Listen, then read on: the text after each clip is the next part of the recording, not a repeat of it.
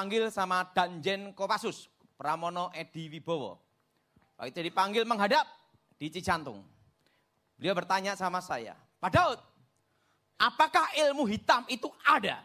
Dan santet itu ada? Saya ngomong sama jenderal, izin jenderal, ada. Dan ilmu hitam itu memang ada. Apakah Anda bisa membuktikan bahwa ilmu hitam itu ada? Di situ saya bingung. Kalau saya buktikan, berarti saya kumat lagi. Nah, tapi saya ngomong, bisa dibuktikan. Wah, saya berdoa waktu itu. Tiba-tiba, saya lihat ada cahaya cepat sekali. Shot. Langsung saya doa, dalam nama Yesus. Shot. Cahaya itu berubah jadi paku. Tepat di dahi jenderal ini. Langsung gini. Ini apa Pak Daud? Itulah ilmu hitam, santet. Siapa pengirimnya? Namanya ini, alamat ini. Kok bisa tahu Pak Daud? Dulu bekas tukang santetnya. Langsung. Pak Daud, siap. Kenapa Anda dipanggil? Anda diminta untuk menjaga presiden. Saya tahu kamu adalah keturunan dari si setan kober, pembunuh tercepat tanpa jejak. Makanya kami mengundang Anda untuk menjaga presiden, untuk mengamankan NKRI. Apakah kamu siap untuk negara menjaga presiden? Saya akan lakukan apa yang terbaik untuk negara. Setelah itu saya itu langsung ajudan ini dipanggil. Ajudan, wah kalau Pak Daud dulu belum bertobat gimana ya? Lawan kita bisa habis. Langsung ajudan ngomong gini, tapi kalau lawan kita yang megang dia dulu gimana Cinta? Kita yang habis. Karena dia betul-betul pembunuh tanpa jejak. Bayangkan, dijaga apa pun tetap sop gitu. Nah, saudara, 10 tahun saya menjaga Presiden SBY untuk mengamankan Presiden sebelum Presiden kunjungan di mana pun tempat. Untuk menghilangkan untuk satu bidang, penangkal ilmu hitam. Nah, ini kesaksian saya bagaimana saya bertobat. Nah, saya orang Blasteran, papa saya orang Chinese, mama saya ibunya Jawa, ayahnya Cina. Jadi saya 75% Chinese, 25% Jawa. Nah, dari keluarga Jawa inilah mamah punya ibu yaitu nenek saya. Nenek ini punya ibu lagi, kakek nenek buyut. Keluarga dari kakek nenek buyut inilah kakek nenek guru saya adalah. Kakek saya terkenal dengan tokoh aliran putih namanya Sapuangin. Terkenal dengan ilmu saipi angin pindah tempat. Dan terkenal dengan ilmu kebal aji lembu sekilan. Jedor jengtal. Dan terkenal dengan ilmu panglemunan, ilmu menghilang. Selama saya belum bertobat, saya tidak pernah bayar bis dan angkot. Setelah bertobat baru bayar. Nah, karena dulu saya mempelajari ilmu hitam, sampai sekarang saya masih diminta bantuan untuk aparat polisi dan militer di Indonesia. Kakek saya tokoh aliran putih, nenek saya tokoh aliran hitam terkenal dengan nama si setan kober, pembunuh tercepat tanpa jejak. Dan dia kalau membunuh orang, anak cucu dibunuh semua. Nah, dan dia terkenal dengan santet, membunuh jarak jauh. Kakek nenek buyut saya mengalami susah mati kalau ilmunya tidak diturunkan. Dan yang bisa menurunkan ilmunya adalah seseorang yang memiliki hari kelahiran weton setupaing weton tertinggi, weton Jawa, 99. Di antara lima bersaudara, laki semua, saya anak nomor dua, lahir di weton Setupaing. Karena itulah, sejak usia 9 tahun, saya dididik dan dilatih untuk menjadi seorang dukun. Di situ guru saya mengajarkan sama saya, sebelum kekuatan mistik itu diturunkan, kamu harus memiliki kemampuan, kekuatan fisik melebihi manusia normal. Karena ingat, kalau kamu tidak dilatih fisik kamu, kamu pasti gila. Maksud guru gimana? Kekuatan manusia normal itu segini. Kekuatan roh itu segini. Kalau ini masuk langsung, kamu pasti gila. Tidak kuat saraf kamu. Kamu harus dilatih dulu fisik kamu. Usia 9 tahun, sebelum kekuatan mistik itu dimasukkan, kamu harus memiliki fisik kekuatan dua kali melebihi manusia normal. Wah, gimana caranya? Kalau kamu ingin menjadi yang terkuat, harus menjadi yang paling menderita. Di situ usia 9 tahun, di situlah saya pertama kali dilatih bela diri dulu sama kakek saya. Apa yang harus saya lakukan guru? Untuk melatih kekuatan kamu, melebihi kekuatan manusia biasa. Kamu harus kuda-kuda kuat, fisik kuat. Itu saya masih ingat usia 9 tahun SD saya masih ingat. Itu disuruh duduk berdiri, duduk berdiri, duduk berdiri, duduk berdiri. Duduk berdiri tendang sehari 100 kali ya masih ingat. Saudara pasti bingung, duduk berdirinya model kayak apa? Kan itu dah. Bukan gini-gini dah. Saya masih ingat waktu itu latihannya itu berat. Itu seperti gini nih dulu. Seperti gini nih. Jadi posisi itu gini itu sehari seratus kali. Bayangin itu umur sembilan tahun. Sehari latihan enam jam. Nah, setelah kekuatan fisik semua dilatih, baru guru saya ngomong, ilmu gaib diturunkan. Pertama kali saya belajar ilmu gaib adalah aji tapak banyu. Ilmu mengambang di atas air. Gara-gara punya ilmu itu, sampai sekarang tidak bisa renang.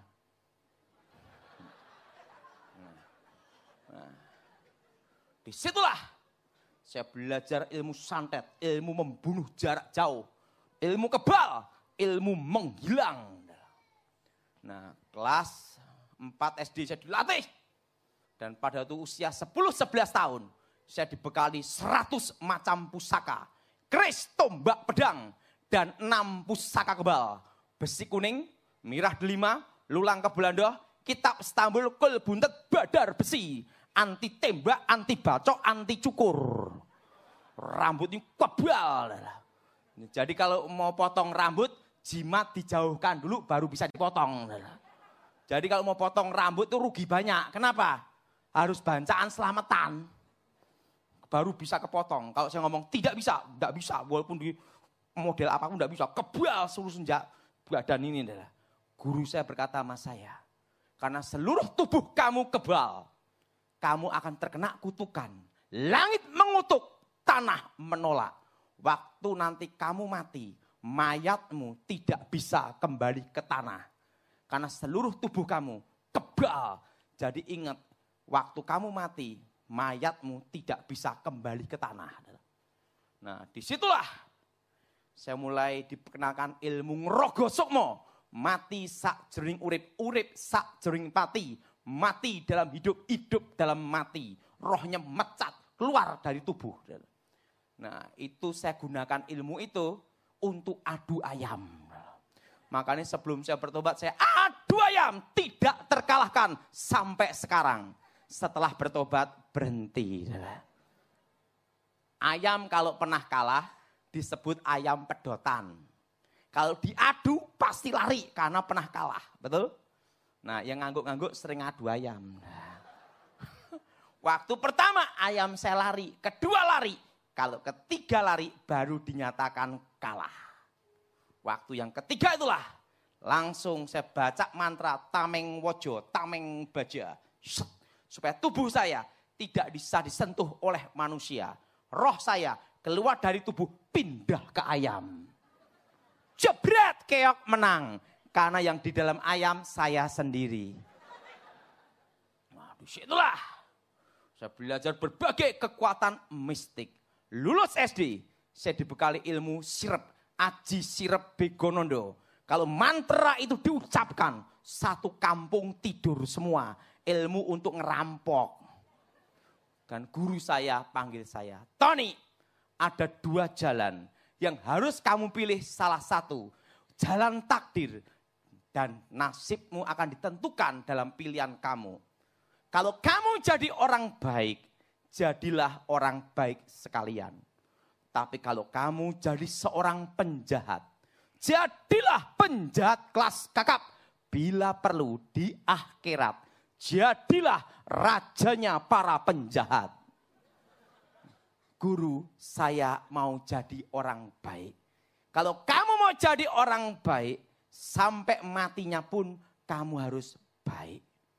Kelas 2 SMP, guru saya berkata sama saya, tinggal satu langkah terakhir, kamu harus menguasai ilmu terakhir, yaitu pamengkang jagat, tutup bumi sapitu, membelah dunia dengan kekuatan tujuh kegelapan paling gelap. Kamu harus menguasai santet tiga benua. Waktu itu, tetapi ilmu ini memiliki rahasia titik kelemahan. Seumur hidup kamu, kamu tidak boleh menikah. Jatuh cinta tidak boleh, berhubungan dengan wanita tidak boleh. Ini yang susah. Kalau kamu melanggar pantangan ilmu ini, maka ilmu yang kamu kuasai akan menghancurkan hidupmu sendiri. Ingat, itulah jalan takdir kamu. Tinggal satu langkah ilmu terakhir. Ingat, dengan diturunkan ilmu terakhir, berarti kita akan berpisah. Karena seluruh ilmu ini akan diwariskan ke kamu. Dan yang mewarisi ilmu itu kamu. Dan saya yang mengajarkannya harus kembali ke yang kuasa. Langsung saya baik demi satu supaya guru saya bisa meninggal. Langsung saya latihan ilmu terakhir pamengkang jagat membelah dunia. Setelah menguasai ilmu terakhir, guru saya berkata sama saya, dengan diturunkan ilmu terakhir, sudah waktunya kita berpisah. Aku akan mati kira-kira setengah tiga. Sebelum aku mati, aku tahu apa yang akan terjadi tentang rahasia takdir. Nanti kira-kira usia 18 tahun, kamu akan melihat suatu cahaya terang. Dan usia 19 tahun, kamu akan ketemu seorang raja yang datang dan muncul dari timur. Yang dalam ramalan Jawa disebut Noto Negoro. Guru, bagaimana saya tahu jalan terang itu? Nanti sang takdir menentukan jalan takdir kamu. Karena jiwamu akan dituntun oleh sang takdir untuk ketemu dia. Karena kamu yang ditakdirkan ketemu dia. Nah, guru saya bukan orang Kristen. Agama Pancasila, semua ikut. Nah, sang guru saya ngomong, waktu aku hidup tidak pernah bikin susah anak cucu. Demikian nanti waktu aku mati setengah tiga aku akan keluar dari ragaku. Sebelum aku mati, tak tinggali rejeki. Besok nomor buntut SDSB, Rebu malam kemis, keluar nomornya 50. Ingat untuk beli peti matiku. Langsung dia semedi gini, set. Men, langsung dek meninggal. Setengah tiga, tepat jam, detik, tanggal, hari. Tahun. Setelah guru saya meninggal, saya kehilangan arah. Usia masih remaja, dibekali kekuatan sehebat itu. Katanya ada dukun sakti, langsung saya datengin. Saya tunjukkan aji panglimunan ilmu menghilang. Ting menghilang. Dukunnya bingung, menghilang di mana anak ini? Malah dukunnya jadi murid saya. Saya kalahkan berbagai aliran di tanah Jawa saya lewati semua pertarungan. Usia 15 tahun, saya kalahkan berbagai aliran di tanah Jawa. Mendekati usia 18 tahun, setelah saya kalahkan, tumbangkan berbagai aliran. Saya diajak kakak saya. Ton, ada KKR-nya Gilbert Lumoindong. Ceweknya sip-sip. Saya berkata sama kakak saya, tidak bisa. Karena rahasia titik kelemahan saya terletak di wanita. Perjaka ting ting.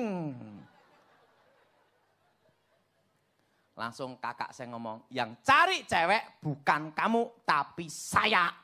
kamu cukup gunakan aji jaran goyang. Teko gendeng mulih ngengkleng. Datang sinting pulang gi, gila. Sekali kena 15 tahun susah lepas dah. Langsung saya ikut KKR-nya Gilbert. Duduk di belakang. Wah Gilbert berkhotbah. Orang Kristen tidak bisa disantet, tidak bisa dimantrai, tidak bisa diguna-gunai. Langsung saya berkata, ini pendeta gemuk montok nantang orang ini. Saya baca mantra setan kober, kobaran api setan supaya pendeta gemuk itu pingsan di mimbar, mutah darah jemaat bubar. Saya santet Gilbert, syas. Gilbert kata, haleluya, Tuhan memberkati. Ilmu saya kabur. Sampai dua kali dikirim kabur semua. Ada. San Gilbert berkata, siapa dukun-dukun, jimat-jimat, maju ke depan, artako. Saya kan tidak bisa bahasa Inggris. Saya kira artakol itu tempat adu ilmu. Nah, dari belakang saya maju ke depan. Untuk apa? Daftar bertarung.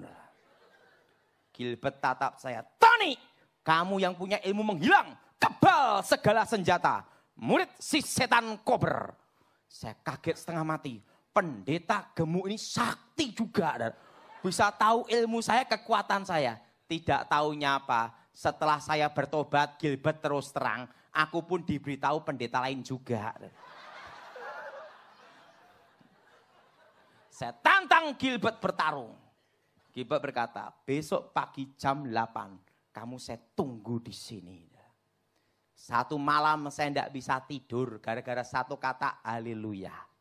Hari yang kedua, saya datang jam 8 pagi, pendeta-pendeta ngelilingi saya Sigira bara bara bara bara.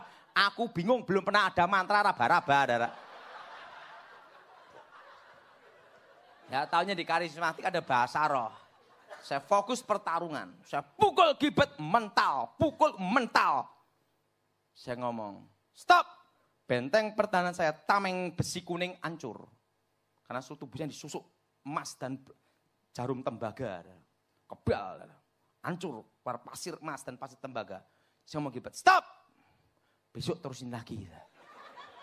Gilbert ngomong, jam 8 besok saya tunggu di sini. Dua malam saya susah tidur. Pertama haleluya, kedua raba-raba. Nah, hari yang ketiga, pendeta langsung kepung saya. Saya fokus pertarungan. Wah, tendang, pukul, berat. Wah, pendetanya banyak gini. Dalam nama Yesus lari. Ya sembunyi dah. Yang ber, waktu itu Gilbert tutup mata, haleluya, buka mata, tinggal saya dan dia. Yang lain lari dah.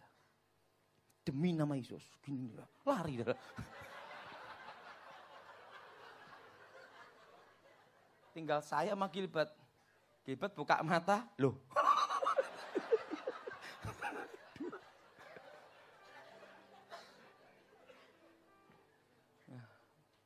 Saya ngomong sama Gilbert, ini ilmu terakhir saya.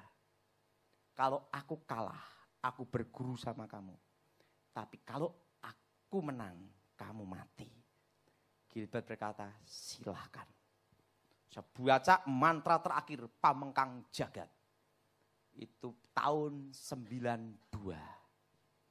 Saya baca mantra, saya buka mata. Waktu saya mau pukul Gilbert, saya lihat tubuhnya Gilbert keluar cahaya terang. Pendeta yang takut lari juga keluar cahaya terang juga adalah. Jadi sebenarnya Tuhan melindungi mereka. Tapi mentalnya takut. Jadi yang lari pun ada cahaya terang. Saya baca mantra, saya buka mata. Waktu pukul Gilbert, waktu pukul Gilbert, saya masih ingat itu pukulan terbang kan itu. Waktu itu cahaya terang itu jengkal gini, mental. Saya kalah dan terpental 10-12 meter. Saya kalah hilang ingatan, gila satu tahun. Saya diduain pendeta-pendeta, bukan tambah sembuh, tambah gila. Dan tepat usia 19 tahun, ada cahaya terang datang. Stop! Masuk kepala saya. Saya sembuh seketika. Dan terdengar suara, akulah alfa, akulah omega. Akulah yang awal, akulah yang akhir. Akulah aku, akulah Yahweh. Gitu. Langsung saya ketemu Tuhan Yesus sendiri tahun 93. Saya tidak bisa lihat wajahnya, hanya jubahnya. Akulah kebangkitan dan hidup. Nah setelah itu Tuhan Yesus menghilang depan saya. Saya sembuh dari hilang ingatan. Makanya semua mantra dalam hidup saya hilang. Dan teknik bela diri, saya hanya ingat satu persen. Bahwa dulu saya pernah dilatih uh, bela diri itu hanya ingat satu persen dasar-dasar. 99 persen hilang. Karena kebentur bagian kepala sini dulu. Nah, setelah itu saya cari jimat saya hilang semua. Tidak taunya waktu gila satu tahun dibakar pendeta semua. Adalah. Jadi begitu bertobat habis-habisan hilang semua. Nah, saya cari Gilbert. Gilbert berkata, aku ingin tahu apakah kamu betul-betul bertobat atau nanti kumat lagi. Saya dikirim sekolah Alkitab di Inteos, saya murid pendeta Pontas Pardidi. Lulus tahun 96, ranking 4. Tepuk tangan dulu. Karena muridnya tinggal 4.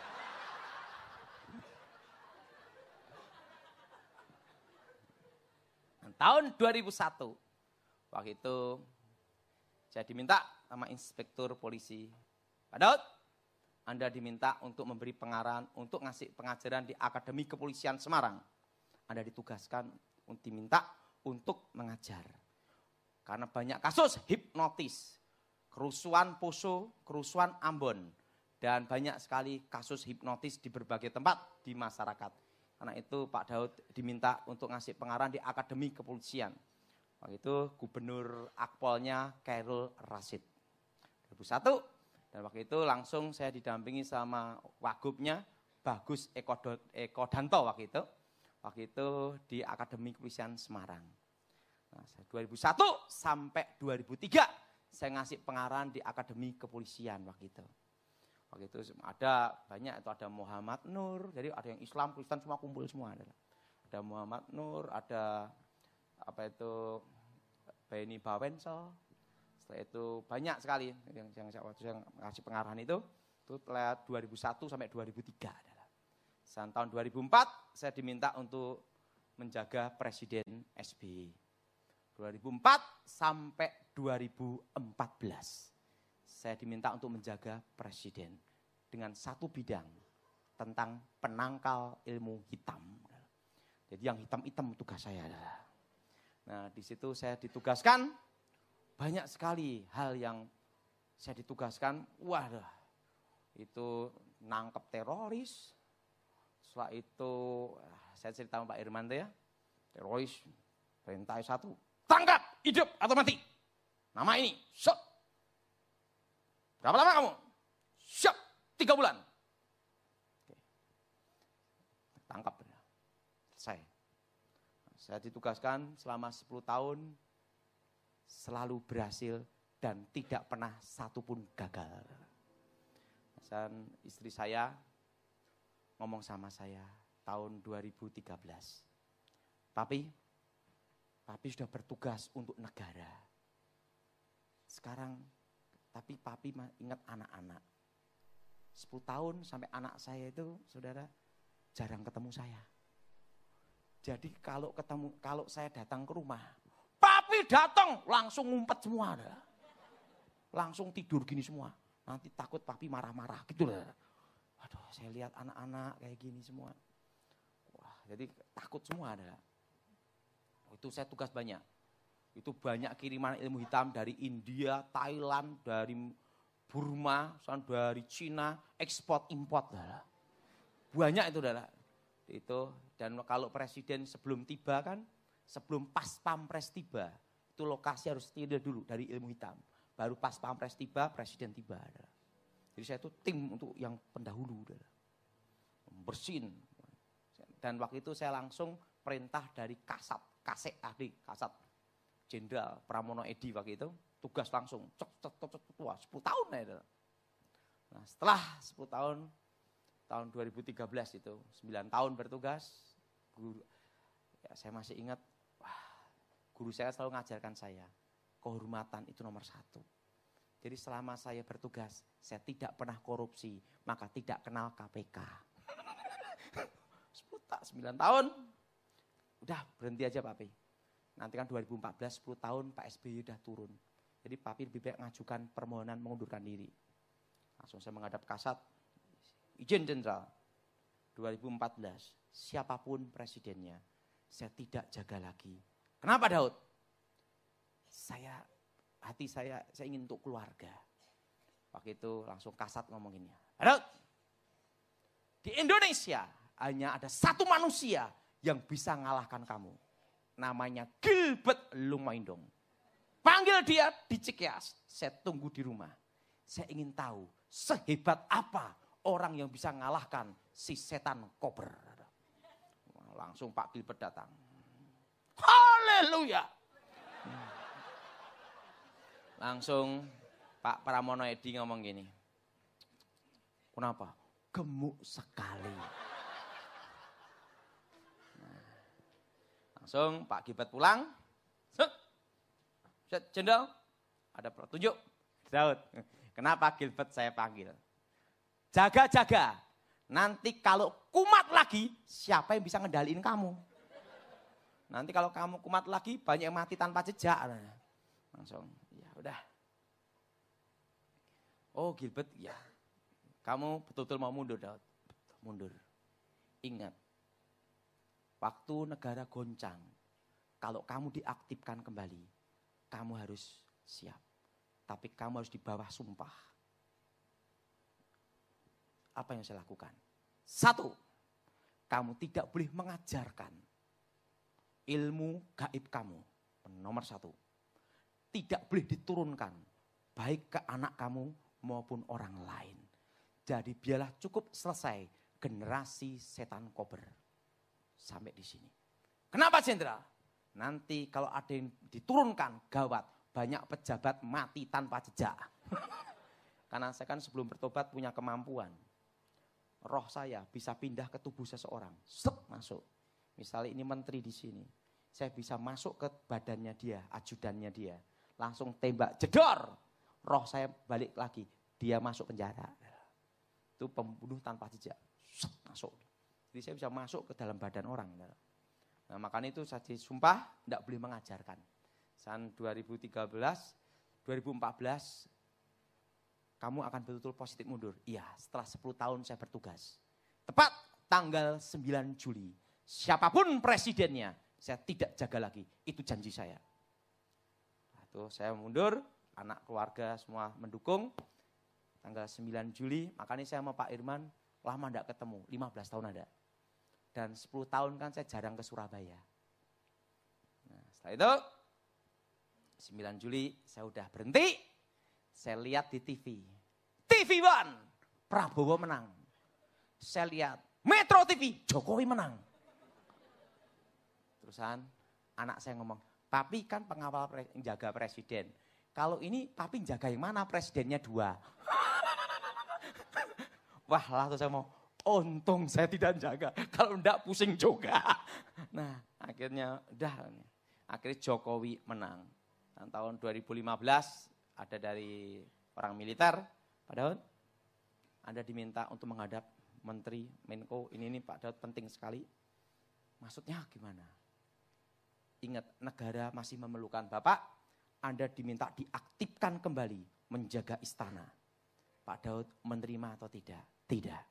Sudah berjanji dalam hidup saya? Tidak. Ingat Pak Daud, coba dipikir dulu. Kenapa negara memerlukan Anda? Tidak. Saya ingin sekarang fokus ke gereja dan fokus ke keluarga. Saya sudah berhutang sama anak saya 10 tahun.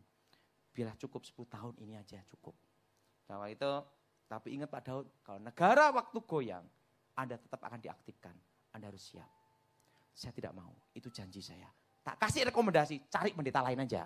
Dalam hati saya, biar capeknya ganti orang. Nah, 24 jam capek loh. Saya tugas dulu nungguin satu handphone, saudara. Itu handphone itu, saudara. Wah itu handphone keramat bener, saudara. Begitu bunyi, pas khotbah pun diangkat harus berangkat, saudara. Stres, saudara. Jam 2, jam 3, setiap kali harus siap, sedia, saudara.